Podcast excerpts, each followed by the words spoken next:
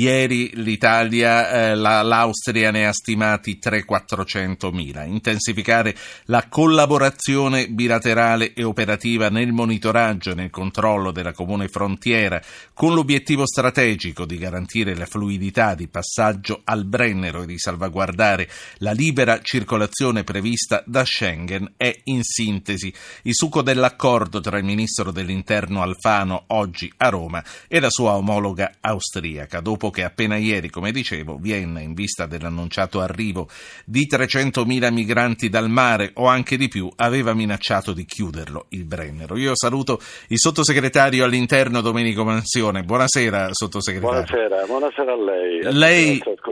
Lei crede, lei sa che veramente stiano arrivando 300-400 mila profughi dal mare? E da dove? Dalla Libia o dall'Albania? No, guardi, i numeri, come lei e i nostri ascoltatori avranno avuto modo di constatare, sono numeri che cambiano a seconda della fonte da cui provengono. L'Austria ha parlato del timore di circa 300.000 sbarchi, Frontex in altro periodo ha parlato di un numero a volte maggiore, a volte minore. Io credo che tutto sia legato ovviamente alla situazione internazionale, quindi a quanto funzionerà l'accordo che incomincia a decollare solamente ora con la Turchia, per quanto riguarda la eventualità di una possibile rotta adriatica, che è quella a cui lei faceva riferimento prima, e per quanto riguarda invece la rotta del Mediterraneo centrale, c'è da registrare i primi timidi ma incoraggianti passi del governo di unità nazionale, quindi molto dipenderà da come si evolveranno queste due situazioni. Quindi lei, parlando di timidi ma importanti passi, dice che in una settimana già sono riusciti a fare qualche cosa al Saraci?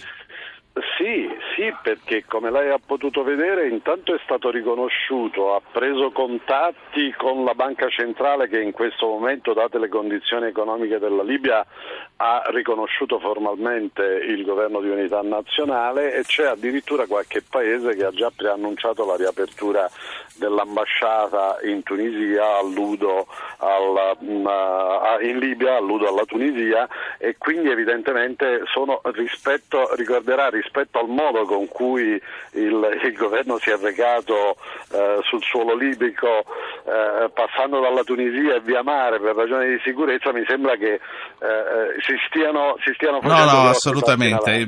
Avevo sperato di capire che già ci fossero riscontri concreti al fatto che erano state arginate le partenze. Senta, Libia a parte, tra l'altro segnalo agli ascoltatori che riprenderemo a parlare di Libia poco dopo le 8 con Paolo Scarone, che in Italia è uno dei massimi esperti. Quello che voglio chiedere è che cosa sa dell'Albania. La rotta albanese, di cui si parla da un po' di tempo, trova conferme, e nel caso dare soldi a Tirana, come si è fatto per Ankara, per organizzare degli hotspot, è una strada percorribile secondo lei?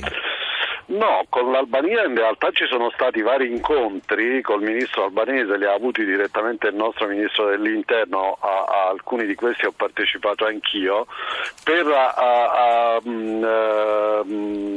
realizzare sostanzialmente degli accordi bilaterali con loro di carattere tecnico per il controllo delle frontiere, su chiamata Frontex, e quindi per aiuti di carattere tecnico e logistico.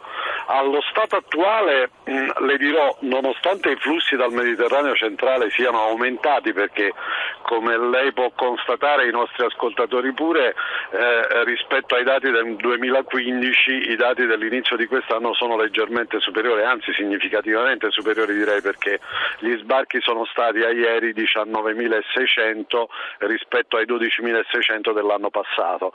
Però devo dirle, ecco, in tutta onestà, per onestà intellettuale, che anche l'anno passato si era registrato un incremento nei primi mesi dell'anno, e poi sul finire dell'anno invece i numeri sono risultati più bassi rispetto all'anno precedente, sì, che era il 2014. Quindi diciamo non ci sono per ora tracce che l'interruzione della rotta balcanica possa provocare un incremento significativo della rotta del Mediterraneo centrale, e questo lo richiamiamo soprattutto dalle nazioni. La rotta del Mediterraneo centrale è quella che prevede quella Albania-Puglia, esatto. Giusto? Albania-Puglia e poi la Libia, perché le nazionalità che hanno privilegiato fino ad ora la rotta balcanica, vale a dire i siriani e gli eritrei, per ora sono in numero assolutamente scarso, anzi i siriani sono quasi inesistenti rispetto alla linea del Mediterraneo centrale. Sì.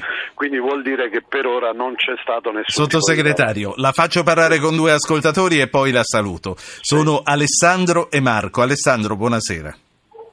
Buonasera a lei e al suo ospite. Io avrei una domanda velocissima.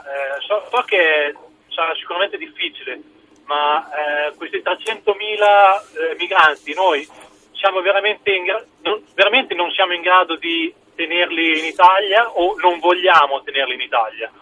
Grazie. Sì, grazie. Io credo che loro faranno di tutto per andarsene dall'Italia. L'importante è capire che cosa è giusto e che cosa è opportuno fare da parte nostra. Prima che il sottosegretario Manzione risponda, ho Marco da Varese. Marco, buonasera.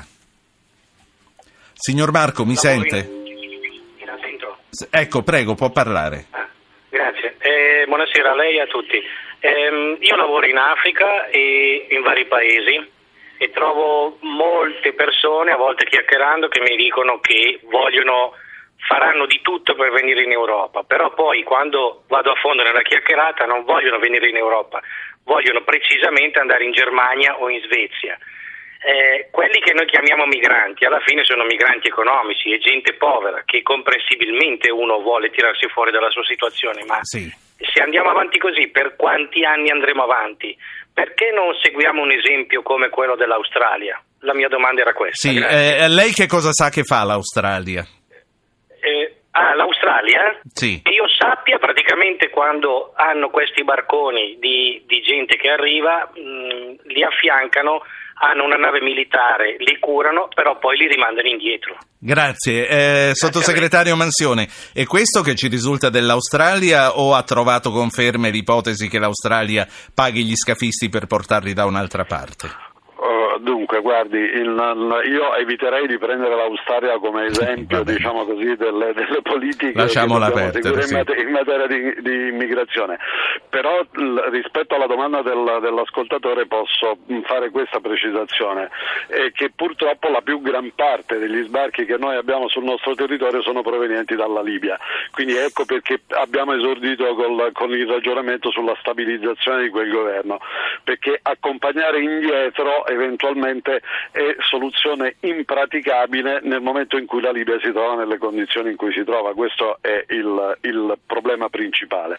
Per quanto riguarda il fatto, invece, l'altra domanda, se noi siamo attrezzati per ricevere un numero così significativo di persone, ma guardi, il nostro sistema di accoglienza è cresciuto in maniera molto significativa negli ultimi 2 anni, tant'è che noi abbiamo attualmente nel sistema di accoglienza circa 111.000 persone, però è evidente che quando i numeri sono così rilevanti, il meccanismo che dovrebbe entrare in gioco è quello dell'equa distribuzione all'interno di tutto il territorio europeo, perché altrimenti è impensabile. Ma ancora siamo al carissimo amico da quella parte lì, giusto? E da quella parte lì siamo fortemente in ritardo, purtroppo non aiutati dagli attacchi terroristici che ci sono stati, e quindi dall'esigenza di assicurare al contempo sicurezza e una situazione d'accoglienza dignitosa per chi arriva. Quindi certo, il problema non è di facile soluzione, però la situazione internazionale ci impedisce di rispedire